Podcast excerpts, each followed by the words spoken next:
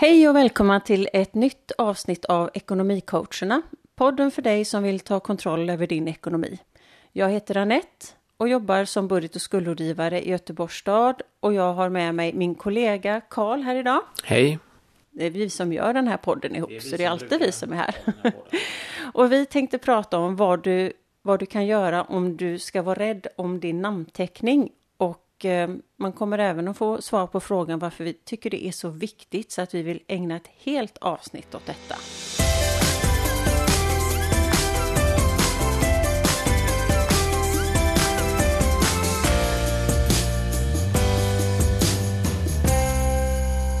Att godkänna ett erbjudande eller att acceptera ett avtal, det innebär att du förbinder dig att hålla dig till det som beskrivs i avtalet. Att du eh, är bunden av det finstilta helt enkelt, det som står i det finstilta. Du bekräftar att du godkänner innehållet genom att till exempel skriva din namnteckning med penna på ett papper.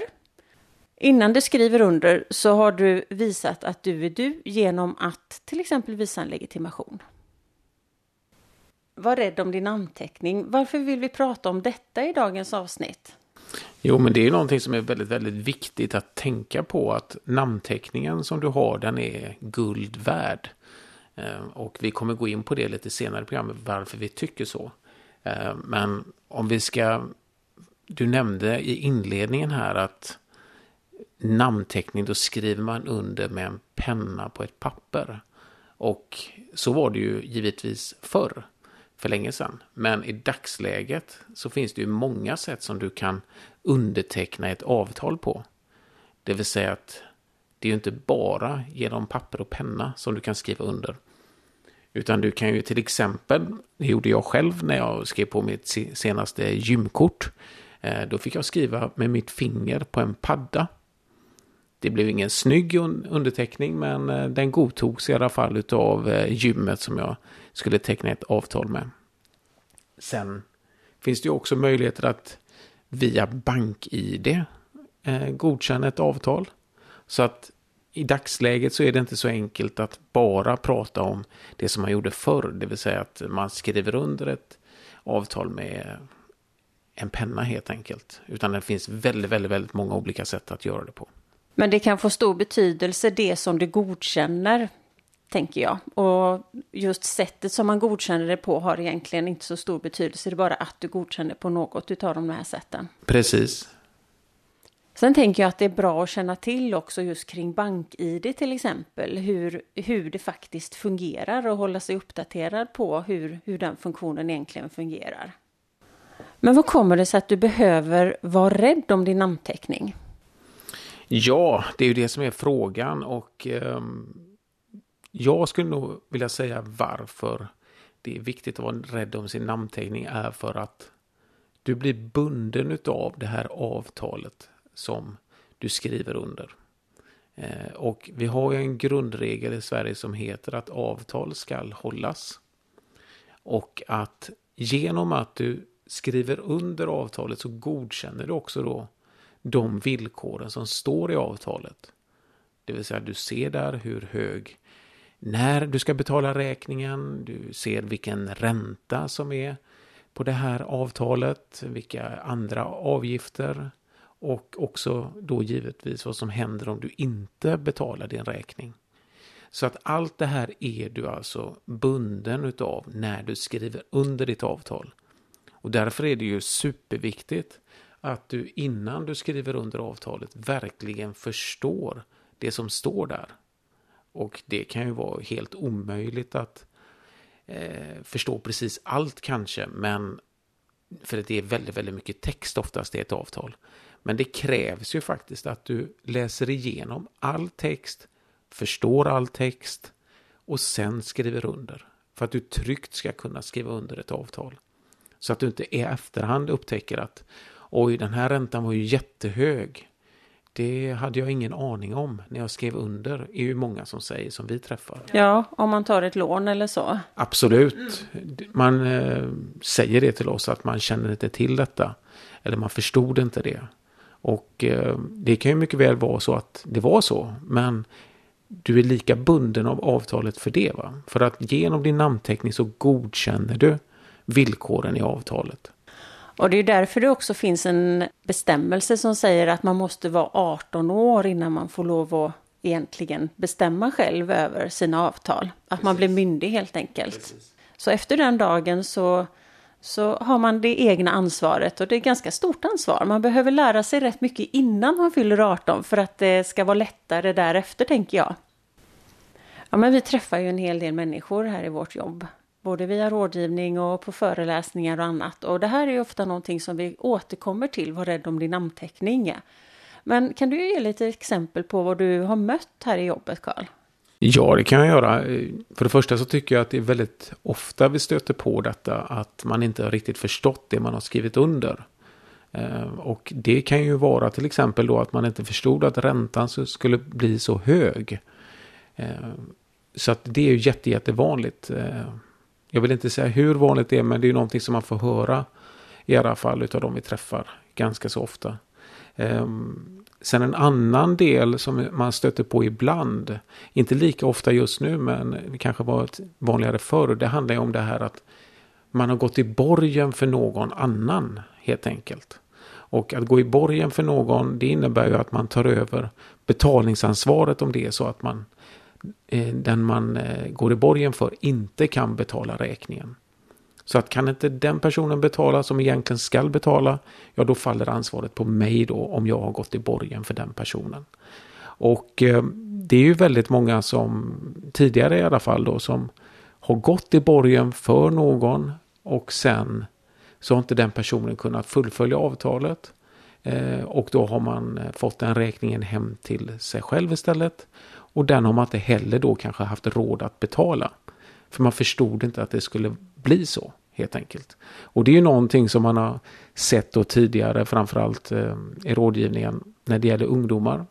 Det kan ju vara så till exempel att det är ett ungdomsgäng, eh, några kompisgäng, så är det så att eh, en eller ett par av kompisarna får ett jobb. Och i och med att man får en inkomst, då kan man också oftast ingå avtal. Ehm, och det innebär ju då att om man har en inkomst så kan man också gå i borgen för sina kamrater som kanske inte har eh, en inkomst. Och ta på sig då betalningsansvaret om de skulle missa det. Och det är ju någonting som vi har sett att det har ju ställt till det väldigt, väldigt mycket för de här ungdomarna som gör detta. För att eh, om de, det blir ju liksom en dålig stämning mellan kompisarna framför allt. Det vill säga att eh, de som jag har stött på i efterhand som har gjort de här, eh, ingått de här avtalen, de har ju inte behållit sin vänskap med de här personerna. För det har ju blivit en spricka emellan dem som är väldigt, väldigt svår att överbrygga helt enkelt.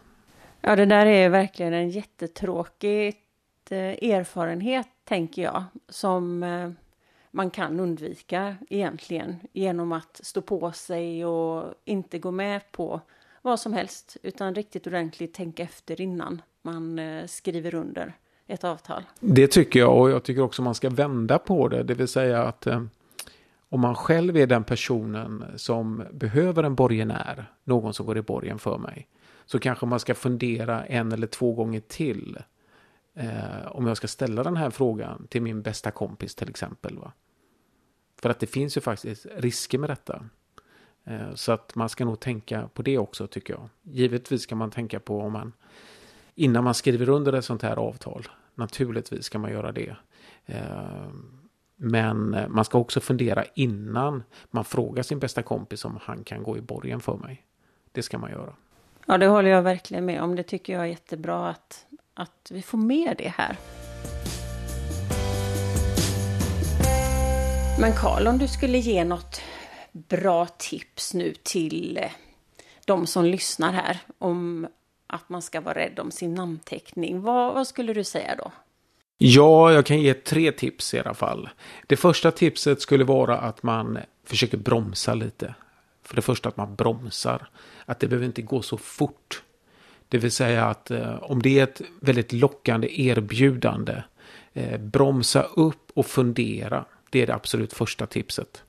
Ehm, det andra tipset det skulle i så fall vara att ehm, när du går in då och ska skriva under ett avtal någonstans att, och du inte riktigt förstår detta, du kanske vill prata med någon om detta, få det förklarat på ett sätt som gör att du förstår. Om inte säljaren kan eh, förklara det för dig, så kanske du ska be om att få ta med dig avtalet hem och fundera och läsa igenom innan du skriver under det. All, de allra flesta seriösa eh, företagare de går med på detta. Så det är inga konstigheter. Eh, men det är ju ett bra tips i alla fall att du tar med dig avtalet hem innan du skriver under det. Och det eh, tredje tipset kan ju vara att ja, om du nu läser igenom avtalet och det är någonting som du inte riktigt eh, tycker är okej. Okay, att du försöker förhandla med säljaren eller den som du ska låna pengar av om de här villkoren helt enkelt. Det kan ju till exempel vara så att om du tar ett eh, lån eller, eller att du köper någonting på ett abonnemang så kanske det är en aviavgift, det vill säga en kostnad som företaget tar ut för att du, de ska skicka dig en räkning. Vi säger att den är på 39 kronor. Du kanske tycker att det är för mycket pengar och eh, försöker förhandla ner den till kanske 19 kronor eller till 0 kronor som är det absolut bästa. Eh, många när man tar lån så vill de ha en uppläggningsavgift. Det vill säga att de startar upp dig som kund och eh, lägger upp en avbetalningsplan i en dator någonstans och det kan de ta allt ifrån 59 kronor upp till 600 kronor på vissa har jag sett. Och där kan man ju också förhandla om detta. Naturligtvis så kan du också förhandla om räntor om det finns det angett i avtalet. Så att eh, förhandla innan. Och är det så att du är framgångsrik i de här förhandlingarna så se till att få det nedskrivet i avtalet. Annars så blir det väldigt, väldigt svårt för dig att bevisa det i efterhand vad ni har kommit överens om, du och säljaren. Super, jättebra att få med sig den informationen och tänka på detta. Det tycker jag är jättebra tips att tänka på. Jag tänker på någonting som kan vara bra att ha med sig också. Det är just det här om man har en säljare som är väldigt på. Att man hänvisar till att det är begränsad tillgång till det man ska köpa eller att tiden är väldigt kort som man ska bestämma sig på. Så ska man verkligen ta sig eh, en ordentlig funderare för eh, det kan vara ett sätt att pressa på och så kan vara lite svårt att stå emot tänker jag. Så då ska man verkligen vara på sin vakt. I dagens avsnitt så har vi pratat om att man ska vara rädd om sin namnteckning, varför man ska vara det och fått med sig en del tips också förhoppningsvis. I grund och botten så är detta inget svårt, tänker vi, utan det är nog någonting som de flesta kan om man bara får tänka efter en liten stund. Men här så måste du tänka på dig själv och vilka konsekvenser det får för dig innan du skriver din namnteckning. Om man vill komma i kontakt med en budget och skuldrådgivare så ska det finnas i den kommunen som man är bosatt i, så då kan man bara kontakta sin hemkommun. Bor man i Göteborg så kan man ta kontakt med budget och skuldrådgivning här i Göteborgs stad och eh, ringa antingen till kontaktcenter eller så kan man ringa direkt på 031 368 0800. Ni är välkomna!